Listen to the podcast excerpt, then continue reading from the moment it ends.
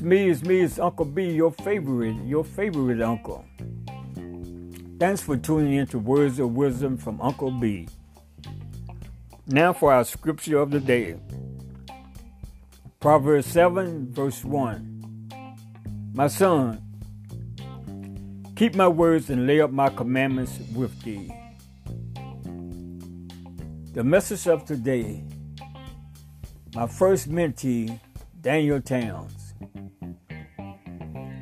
Back in the day on the neighborhood basketball court, I was shooting around and saw a little boy about 10 years old at the other end of the court. As I watched him shoot, his moves drew my attention. I could see he was a natural athlete. I called him over and told him that I would like to spend some time with him. Since I used to be pretty good at basketball when I was young. When he went home and told his mother about me, she didn't think my intentions of spending time with him would be very positive.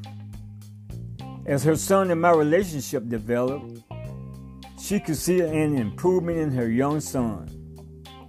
In the fall of the year, Daniel invited me to his first football game, and he was excited. And amazingly, at 10 years old, he was out playing some of the boys who were 11 and 12 years old. In his middle and high school days, he showed his leadership skills while playing quarterback in football and point guard in basketball.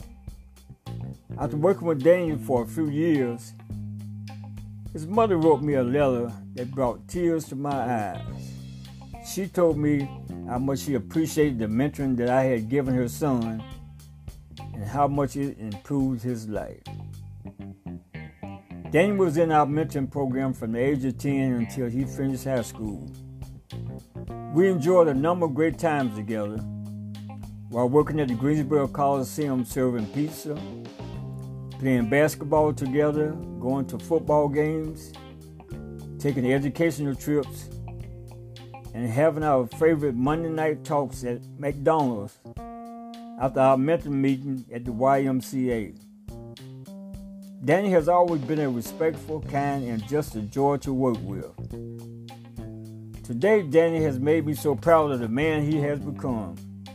He is now giving back to the community in Atlanta, Georgia, working with young boys and men.